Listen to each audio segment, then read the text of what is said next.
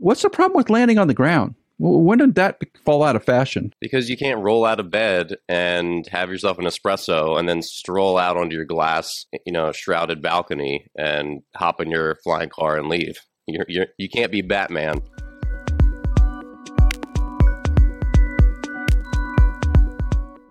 You're listening to the Struck Podcast. I'm Dan Blewett. I'm Alan Hall. And here on Struck, we talk about everything aviation, aerospace engineering, and lightning protection.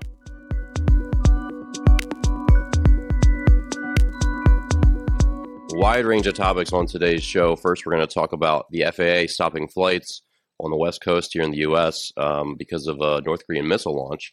Pretty crazy. Uh, we'll talk about Brussels, how one airline there has been having to fly empty routes, empty aircraft to keep slots at airports. Uh, growing problems with uh, air traffic. We'll talk about Qatar Airways finally filing a lawsuit against Airbus over the lightning protection and the skin issues that have been ongoing. Uh, we'll talk about a, a, propeller hitting a bird and breaking off through the fuselage, which is terrifying, and some more uh, MCAS uh, design. We'll have a little conversation about that. Uh, read the Boeing 737 MAX. In our EVTOL segment, we'll talk about Joby. They've got a second aircraft now to double their flight testing capacity, a bellwether half scale prototype. Talk about the implications of that. And lastly, we'll chat a little bit about EVTOL stocks and what we should expect from them uh, in the near future. So, Alan, first thing here, the FAA grounded flights at West Coast airports here in the U.S. over what they suspected was a North Korean missile test. Um, obviously, that's been heavily in the in the news cycle recently. Um, you haven't really heard of this before. This seems like a pretty new, kind of crazy thing, right? I, I haven't heard of airplanes being grounded because the North Koreans are firing a missile uh, in, off North Korea, which is a long ways away from California but th- there must be some concern about North Korea firing a missile into the United States. Otherwise, we wouldn't have a system to ground airplanes. So the the missile launch, which is monitored by the military all the time, uh, they, they, must detect it. They must have a hotline to the FAA and to the, the ground controllers to tell everybody just to hold tight and not go anywhere until the all clear signal is given, which is what happened. And and uh, isn't it a little weird, Dan? Because why would we'd be concerned about a missile launch in North Korea getting to California unless there is some sort of increased tensions about a missile landing in California or anti missile technology being launched from California up to the sky. What, what are the other rationales for sh- shutting down those flights temporarily? Yeah, it's a scary thought. And I was always kind of under the assumption that North Korean missiles were like made of cardboard or something um, and had just graffiti on them with Sharpies. But that's probably not the case. And I know everyone's developing their technology, and it's obviously very scary if North Korea is starting to actively test again. But yeah, it's definitely concerning. I wonder what people who are potentially on those flights are thinking. Like, were we going to get were we going to get shot down? Right. Yeah, and, and Japan cannot be happy with that. I think they've been very upset because those those missiles tend to go over Japanese airspace, and uh, the the Japanese are concerned about something stupid happening, right? And uh, it's a bargaining tool. How it has been a bargaining tool for the North Koreans to try to get the U.S. and a number of other countries to the to the bargaining table. Uh, but the last couple of months has been, unless I'm missing something, I don't think so. It's been relatively quiet on the North Korean front. It doesn't seem the the Biden administration is making any overtures and has basically cut North Korea off, and like the Obama administration did, and uh, maybe that's causing increased tensions. It's going to be hard to say, but if we're shutting down airline flights at least temporarily on the on the West Coast, something serious is happening right now. Yeah, and I guess the speculation is that they might have a Mach five, you know, a hypersonic uh, missile, which I guess is harder for missile defense systems to detect and I guess destroy versus a ballistic missile. Yeah, sure. Shorten the time frame to respond. Absolutely, it would. Yeah, that's that's scary. So I'm sure we'll hear more about it in the coming in the coming days and weeks. Hopefully, uh, good news, and we'll get back to some, I guess, better better days of diplomacy. But North Korea has obviously always been North Korea. So moving on, um, still more air traffic issues. Uh, Brussels Airlines is operating 3,000 flights with almost zero passengers on them uh, just to avoid losing slots at some airports. Alan, have you heard of this before? There's just a lot of unprecedented things in the world at this time. Yeah, well, and and most uh, airline um, terminals that they have a requirement. You've got to use the slot, or you're going to lose the slot, and they pay money to to take those slots. And in Europe, they have an agency that oversees those. And I, I think pre-COVID, you had to be at the slot 80% of the time, and if you didn't show up 80% of the time, then they're going to give your slot to somebody else. And then they lowered it. Uh, I think uh, for a while they kind of stopped that practice and then brought it to 50%. So you had to show up 50% of the time now to keep the slots. And in some, because of this new wave of COVID that's happening, some of those flights they don't want to run, the airlines don't want to run because they're not full enough to run them. They like to consolidate into fewer airplane flights uh, for a variety of reasons, obviously cost and, and two environmental reasons. They like to not fly all those routes all the time uh, and they're going to be penalized. And so now, uh, Brussels airline, which is part of Lufthansa system, is having to fly those flights that they would otherwise cancel or, or consolidate into to fewer flights with in that same time span. And that's not smart. You know, I, I don't think you blame an airline for not showing up all the time right now because it's so hard to tell week to week what your passenger loading is going to be. Uh, and even if you have booked people you know, the place booked, people are, are not showing up to the airports because they're concerned about COVID at the moment. And uh, I, I don't know how you penalize an airline for that. I can see them penalizing them like they had operational problems and they couldn't get the airplanes to fly and get up where they're supposed to be on time. But this is not an airline problem. This is a pandemic endemic that you would think that the regulators would see and be able to, uh, you know, be a little more flexible with it's very odd. I, I think thing to do. And Brussels Airlines has clarified that they're not empty flights, but they're just not they're not making them any money, so they're in the in the in the red. Um, and I'm sure they've done all the math as a company to say, you know, what what should we do here? Should we just not show up? Kind of just like if you know, you know, with uh, rent in COVID times, like should we just stop paying the rent and just abandon ship? Should we just you know go under, or do we want to keep paying the rent even though we're not making any money for a while? It seems like that same kind of kind of deal. Yeah, right. You you, you maybe you may want to give up some of those gates uh, just to keep the cash flow coming. Yeah, I'm sure they'll do that if they figure out that makes the most financial sense. So moving on, uh, Qatar Airways has moved to sue Airbus because of their A350 uh, jet damage. That's been an ongoing thing that we've covered here.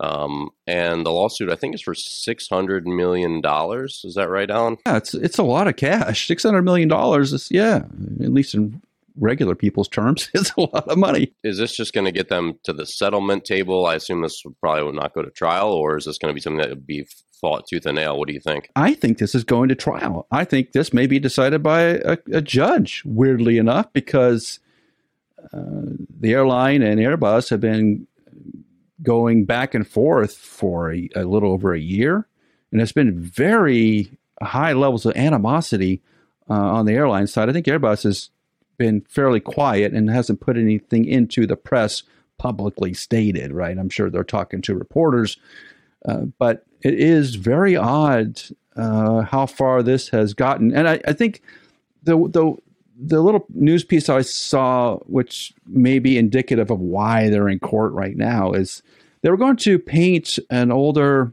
A350 that was about three or maybe it was about five years old, and going to put the uh, uh, World Cup paint job on it.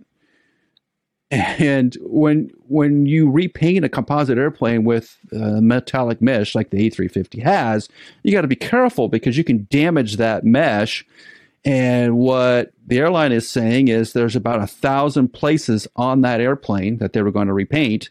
There's a thousand places where that metal foil has been damaged. So they got to do a thousand repairs. And if, if, I know that I'm going to have to repaint all those airplanes I have at some point, no matter what, because you do, that's going to be massively expensive because those repairs, and it's going to make the airplanes look ugly too, or can uh, if it's not done right. And it's going to add a lot of weight to the airplane. It's not huge, but enough that it would matter. And it, it, the, the expense would explode. So, you, as an airline, you see this unexpected routine expense that you're going to have to pay to keep these airplanes flying. And now Airbus, I think, is is reacting correctly and saying that it's not a safety issue. It doesn't appear to be a safety issue, but the uh, the, the Qatar uh, regulator has pulled the, the the type certificate on 21 aircraft, basically grounded 21 of the A350s and prevented them from flying because of this mesh issue. And so not only are you know you're losing money on those airplanes because they're not flying, it's got to be a couple million dollars a day. But there's usually some contractual things uh, about airplanes which will allow you to recover if there's some sort of inherent defect that they can go recover. And that's what Qatar appears to be doing is going right after the, the contract and saying, look, guys, we, we have a contract that says you have to pay us if these airplanes don't do X, Y, Z, and we're going to take you to court. And that's where they're at right now. And Dan, don't you see this as sort of a bigger problem? Not not so much for Airbus, but for the industry, because the the seven eight seven it really isn't much different. They're going to have the same issue, I think. Well, and isn't that going to become a big issue for Airbus, especially if Qatar wins this lawsuit or gets a settlement? I mean, is everyone else going to sue after that? You imagine that they would. I think there'll be, especially if they find a court that's agreeable to the argument, and I, they're in the United Kingdom for this for this uh, judgment. But yeah, uh, I think everybody else lines up behind them and and creates creates a quote unquote class action type of event, and away they go. And it could be expensive. And you hope that Airbus. I hope you know one of the things about deciding airplane uh, contracts or airplane performance in the courtroom is rarely do you think the court understands all that's going on and uh, Airbus is making a really good contention that the, there's not a it's not a safety issue. If it's not a safety issue, then it can be dealt with and repaired, and and rightly so. I think just Qatar disagrees vehemently with that approach. Well, should Airbus pay for the repairs, or should Qatar pay for the repairs? Like, who sh- is isn't that sort of the thing? And I had uh, talked to Tim Hepher at, the, at Reuters about this uh, last summer, and my first thought was, and I haven't seen this talked about in the press, but my first gut feeling was that uh, the airline had sent the airplane to be repainted somewhere. And when it was getting repainted, it got damaged. And, and Air- Airbus doesn't want to pay for the airlines damaging the airplane, which makes sense.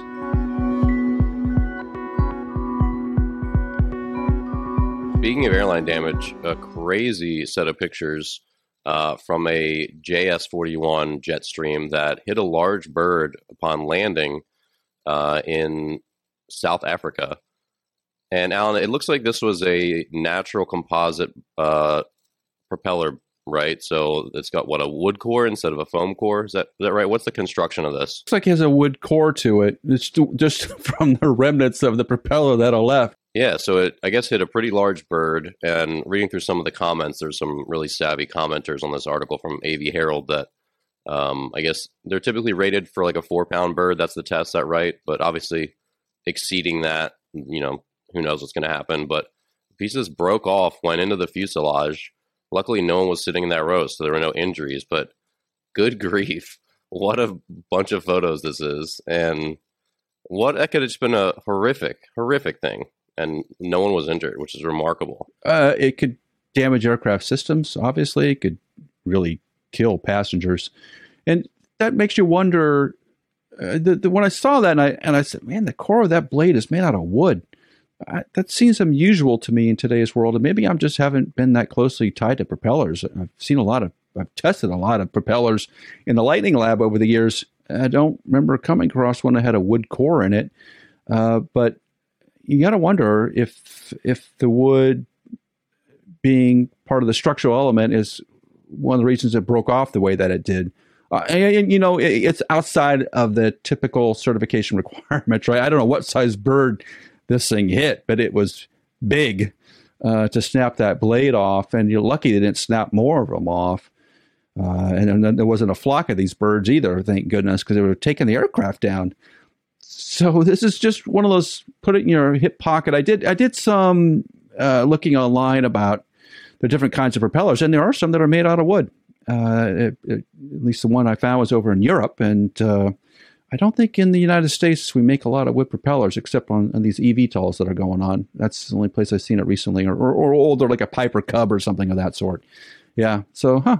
Strange. Yeah, I'm trying to think of what a four greater than four pound bird looks like because a duck is probably not four pounds, right? They're probably what two, three pounds. Birds are pretty light creatures. Obviously, they they fly, so I'm guessing goose, goose size. Yeah, I mean goose to ostrich, somewhere in between in between those two. An emu, yeah, I mean it's got to be something fairly good size. To I mean, a chicken, you, you buy a chicken at the grocery store, like a roaster. They're what, like two, three pounds for the bulk of the body, and of course, those are not natural birds. They have a huge breast, right? Um, so if they're not pumped full of those hormones, they're you're talking probably a little bigger than a chicken to get to four pounds total with the head and all the feathers and all that stuff. So maybe yeah, maybe it would be have to be a goose, something like that. That'd be something goose size. Yeah, I would think so. But even then, you kind of wonder would it snap the blade off? I don't. I don't. I think in those tests that the blades will tolerate a lot more, typically. Uh, so when I saw this, I thought, man, it must have hit something like an ostrich. Like it really had to hit something hard to snap it off the way that it did. Cause it kind of broke it off near the hub. It's like it just snapped off the tip. It broke it off way down uh, towards the hub of the propeller ostrich would have to have a pretty mighty jump since they're flightless birds, aren't they? They're flightless, aren't they? Yeah, ostriches and emus and emus are flightless. But well, South Africa, I'm sure, has some exotic uh, bird species that we're not aware of here in the U.S. But yeah, that's a, some terrifying photos. So glad no one was injured there. So last in this segment, let's talk about um, statement from uh, Peter Lemme over on Twitter, just talking about the MCAS um, Alan, fill us in on this tweet and and Mr. Lemme. He uh, seems like he's uh, a well-known industry industry uh, guy. So Peter worked for Boeing for a long time and has, if anybody follows him on Twitter uh, or even on his uh, web blog, there he's very knowledgeable and understands sort of the system architecture to the way Boeing has designed airplanes over time. And I, I'm not even sure where he digs up some of the information which he'll publish because it, uh, he must have access to, to, manuals and things that I obviously don't have access to. But he he understands how systems are designed, and so it's very refreshing to actually cross somebody that's not because people that work at Boeing now don't get to say a lot. Uh, that understands how the systems on a 737 were likely designed or how they are designed and how they're intended to function and the evolution, which is the most important part here, the evolution of the 737 and how the flight control system has changed and evolved over time. That airplane is 50 years old, roughly. Uh, and, and, obviously, the, the, the, flight controls have changed uh, according with the times. And what Peter is saying is, uh, and is trying to highlight, there's a lot of focus on the AOA sensor. Very true. But what Peter's saying is the whole system is a single line system, which means there's no there's no dual redundancy in any part of the MCAS system for the 737 because the criticality wasn't high enough to force it to be a, a, basically a two channel or, or, two independent streams uh, of control there. And the, the, the highlight that what Peter is trying to to talk to is there were a couple of changes made to that to the max version of the 737 where on the control yoke on pilot and co-pilot used to be you could pull back on the stick and there was a switch underneath the floor. And that switch would eh, disconnect the autopilot disconnect in this case it would have disconnected the mcas system. So if the pilot pulls back hard enough and that switch senses that force, it would disconnect MCAS. So all the all the pilot would have to do if they were panic in a panic situation, like or there was some sort of weird runaway situation, which was what happened, uh, the pilot would just pull back and it would have disconnected the system. So Boeing made an architecture change on a switch uh, at the bottom of each of the control columns that would have stopped stop that reaction. And Peter also mentions that they were relying upon the pilots to make a correct decision to retrim the aircraft and do a couple other things, which the pilots in these two crashes didn't appear to do. So I think what Peter is highlighting is that uh, the way aircraft get designed it doesn't matter where it is. It could be in China, it could be in France, it could be in the United States. It doesn't really make any difference. The the way that aircraft designers think through and solve design problems is from a system safety standpoint, and these uh, changes that were made to the aircraft have maybe larger impacts than the engineers would have assumed while they're making them. So, the, the, you know, one of the questions is why did Boeing pull out that switch at the control yoke? Good question. Yeah, I, I don't know if anybody's even asked that out in the public. I'm may, probably internally between the FAA and Boeing. I'm they may be asking that question. Uh, but that's how we solve these problems, right? We, we kind of get them out in the open and figure out like what the hell's going on and figure out why did why do, why do we do that? Like, what what what was the purpose of a removal of a switch? A simple removal of a switch, and how did that cascade into other problems? And we need to figure out if we do that in the future, one minor change has bigger problems. We need to be able to see those, forecast those problems, so we don't make those uh, quote unquote simple changes that have catastrophic effects. It's complicated, and I'm glad Peter's out there doing it because I just really haven't seen it anywhere else. Uh, so when he when he posts things, when he puts things on Twitter, pay attention because he's thought about them and he's very knowledgeable. All right, moving on to our EVTOL segment today. Let's first talk about Bellwether. Uh, so this UK company, they have just put out a very Blade Runner esque uh, half scale EVTOL. And Alan, my big question to you is I mean, the looks of this thing are crazy. It's very flat, sleek, kind of looks like a Manta Ray or Stingray or um, you know, very much like the car kind of prototype that we've seen in movies.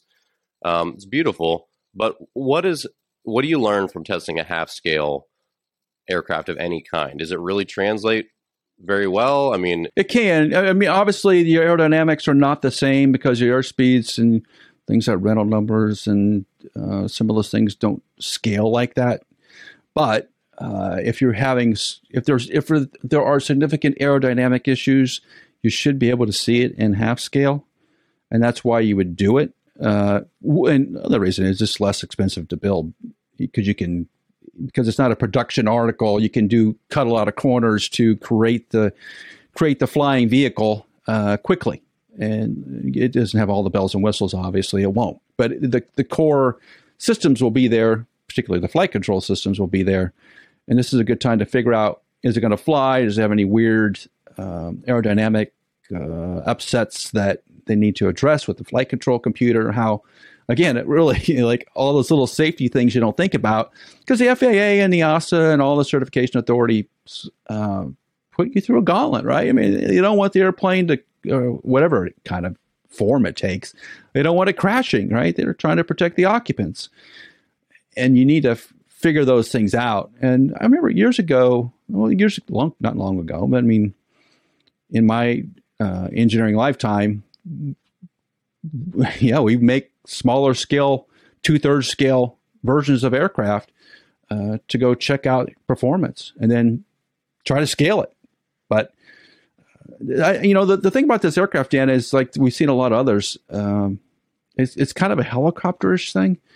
And as you get into forward flight, there's a lot of effects that happen. And what I, I'm guessing is they're trying to make sure that those, when you're moving forward, you don't have any weird aerodynamics that would stall some of the rotating blades that are in it, which would make it very difficult to control. So uh, yeah, it's just like well, you you fly a lot of drones, isn't it? Very similar to that. Uh, the, the smaller drone, they make them smaller, then they take those same sort of concepts and make them larger over time. They don't start with the largest, most expensive version of this new great idea. It's very similar to that, isn't it? I think so, and that makes sense. My other question to you is: they have a a conceptual little design of you know this sort of tongue, like you have a skyscraper.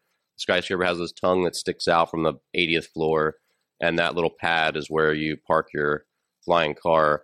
I just can't see any scenario in the future where that comes to exist. To exist, I mean, you couldn't retrofit a building like that. I I can't see any way the structural design would allow for that.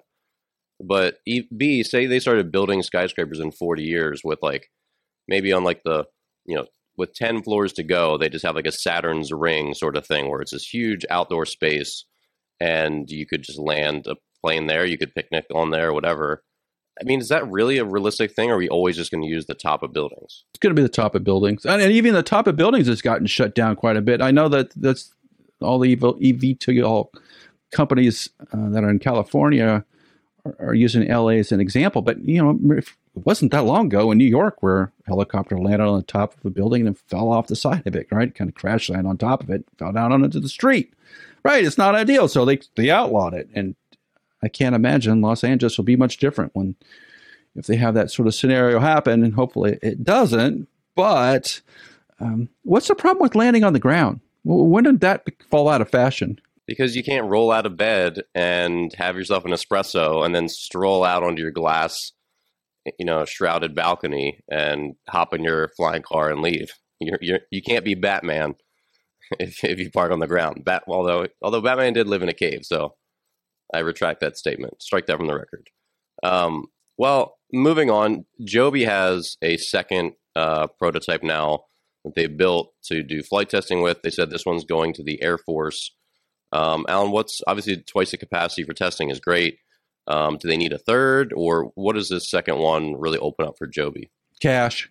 Uh, it, it, it, allows them to uh, work with the Air Force and get paid some money uh, to do some flight tests and to let the Air Force evaluate the technology from a military standpoint, which they're getting paid to go do. So it does help bring in some money. And uh, in terms of visibility of the program, it makes the, the program a lot more visible, which is in relation to stock price and investors and all that. Uh, yeah, the, if any eVTOL company that's in the process of trying to get certified needs to have flight test vehicles, typically four, five, six, somewhere in there five is the normal number. Six happens once in a while if you're trying to accelerate the project.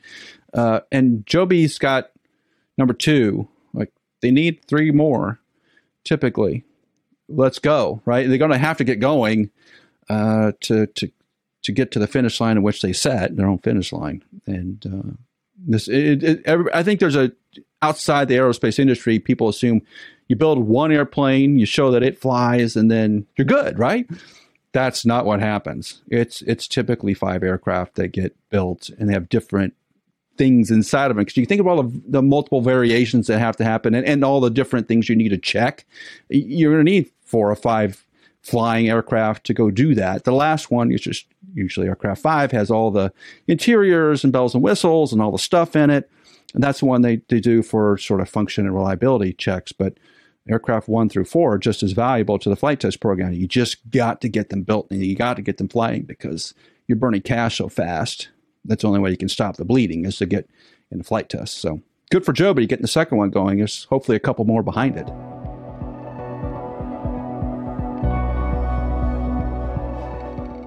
Well, and that kind of transitions us into our last uh, topic here, which is EVTOL stocks. So obviously, there's a bunch on the market now. There's uh, even Brayer is going public. Joby is public.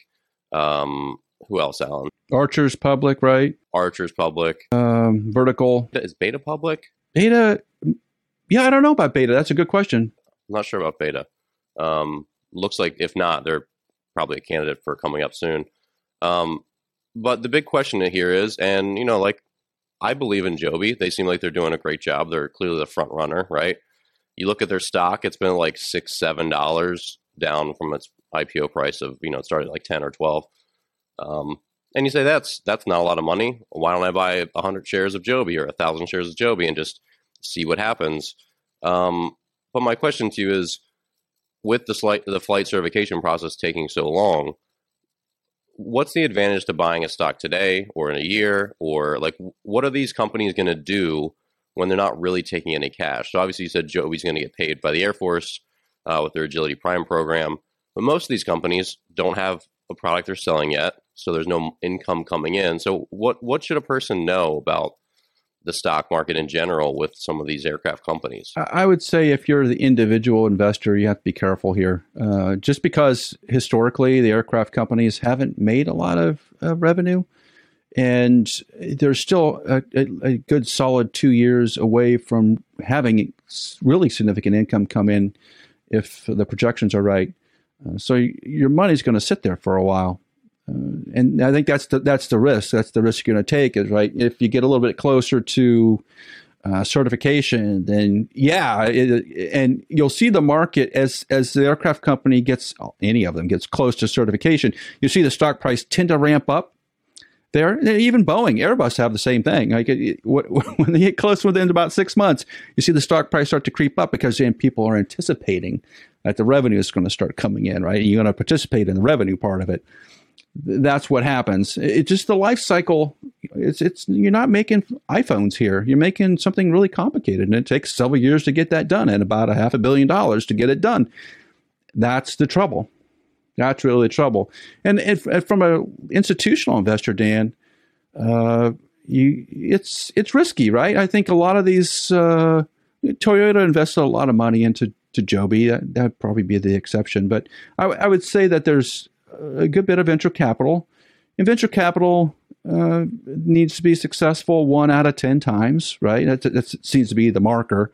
That if I find one Google and the rest are, you know, selling dog food or something, then yeah, I just need one to, to hit. It's, I need one to hit to pay for all the other nine. And in aviation, it hasn't been that way historically.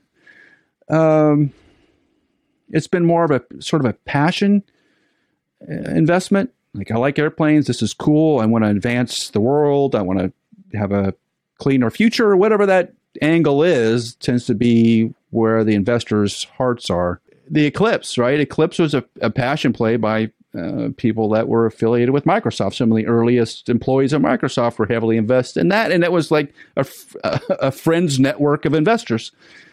Didn't work out, right? Uh, yeah, and I think you just got to be careful. Got to be really careful. With any investment, right? Not just airplanes. Any investment, got to be careful with. Yeah, and it'd be interesting to see what. Here's my one thing with some of like the tech stocks where, um, you could see a company that maybe they start to really struggle, right? But there's a public tech stock. They could easily be acquired, right? As they start to get cheap, they start to get in trouble they could just get acquired. And now you didn't lose all your money. You're just stock that used to be company X is now company Y, right? Um, good little backup sort of fail safe there uh, from you know losing all your money if they announce bankruptcy. Um, you could see that for maybe a couple players here. Like I don't know if you could see if like Joby started to struggle, maybe Boeing buys them, or Airbus buys them, or an Amazon even buys them. Says, hey, we still believe in this. We're going to give you a lot of cash. You're just coming with us now. Um, but but as you said, a lot of these companies will eventually go bankrupt, and no they just won't won't be able to make money, and they won't be able to get a buyer, and be too too far in debt and too far from a product. Whereas that's a lot like like not quite the same thing with like a tech stock because again like oh let's just we'll take your technology and we'll fix it or we'll just you know whatever. So it seems like there's maybe even a little more risk there than for some of the other stocks on the market. Obviously, there's a million stocks you could buy, but yeah, yeah, seems like less of an option. Yeah, opportunity for acquisition. And in the way that aircraft companies have have stopped over time is they just close doors and tell all the employees there will be no more checks. And if I'm a if I'm a competing aircraft company, uh, typically they just don't are not interested in the whatever remains except for the employees. They'll start putting up billboards in the town and trying to attract the engineers and uh, the sort of the key people that come over to their company. But other than that they don't buy any of the tooling. There's nothing they can use there. They don't care about the building. And so it just kind of gets uh, left for you know another industry to take over. And and they sell all the tooling. And the, yeah, you're right, Dan. It's not like uh, Facebook's acquiring Inst- Instagram. It's it's not that for sure. It's much more industrial than that. There's lots of companies like that, and I mean Instagram. I don't know if they're a good example or not. I guess they probably are, but lots of those companies, like Instagram, was not making money. They had a really big user base, but they are still like well underwater. They only had like what 14 employees when they were acquired. Um, but you know, lots of companies like like Uber was still very unprofitable. I'm not sure if they're profitable now, but you know, you can have these these companies that are growing really fast, that have a big user base, customer base, good technology, good people, but are unprofitable those are always good candidates where they're just like, we keep needing more cash infusions. We're finally open to being acquired um, rather than continuing to struggle. And again, I think you could see that with some of these top EVTOLs that have good IP and good people and are pretty close. Like the ones that are are public are probably good candidates, but many of the others, yeah, they just if they're too far down the line, people like, eh, I don't know if we need you. You know, we could could do without. But either way, it's it's it's an interesting question to ponder why should we invest in a stock now when they're so far away from selling a product and having revenue? That's what I wonder. Because yeah, it, it, piques my interest too. Like, could I be an investor in one of these companies one day? Yeah, I might. Um, but again, that's my big question: is why now? Why not six months from now, or why not a year from now? And that's a it's an interesting question. The way that the the investor market, the, the individual investor, has looked at the aircraft uh, marketplaces. They keep watch on the certification performance, keep track of where they are on the certification schedule, and when that six months we got a we got a 50 more flights to go do sort of number pops up that's when you'll see the inflow of cash because they're pretty close so there's, there's a lot less risk in that kind of investment instead of investing now well, that's going to do it for this week's episode of the Struck Aerospace Engineering Podcast. Thanks so much for listening. Be sure to subscribe on YouTube, Spotify, iTunes, Stitcher, wherever you listen or watch. Uh, share the show with a friend. Leave us a review. We'd greatly appreciate it. Always helps the show grow. And we will see you here next week on Struck.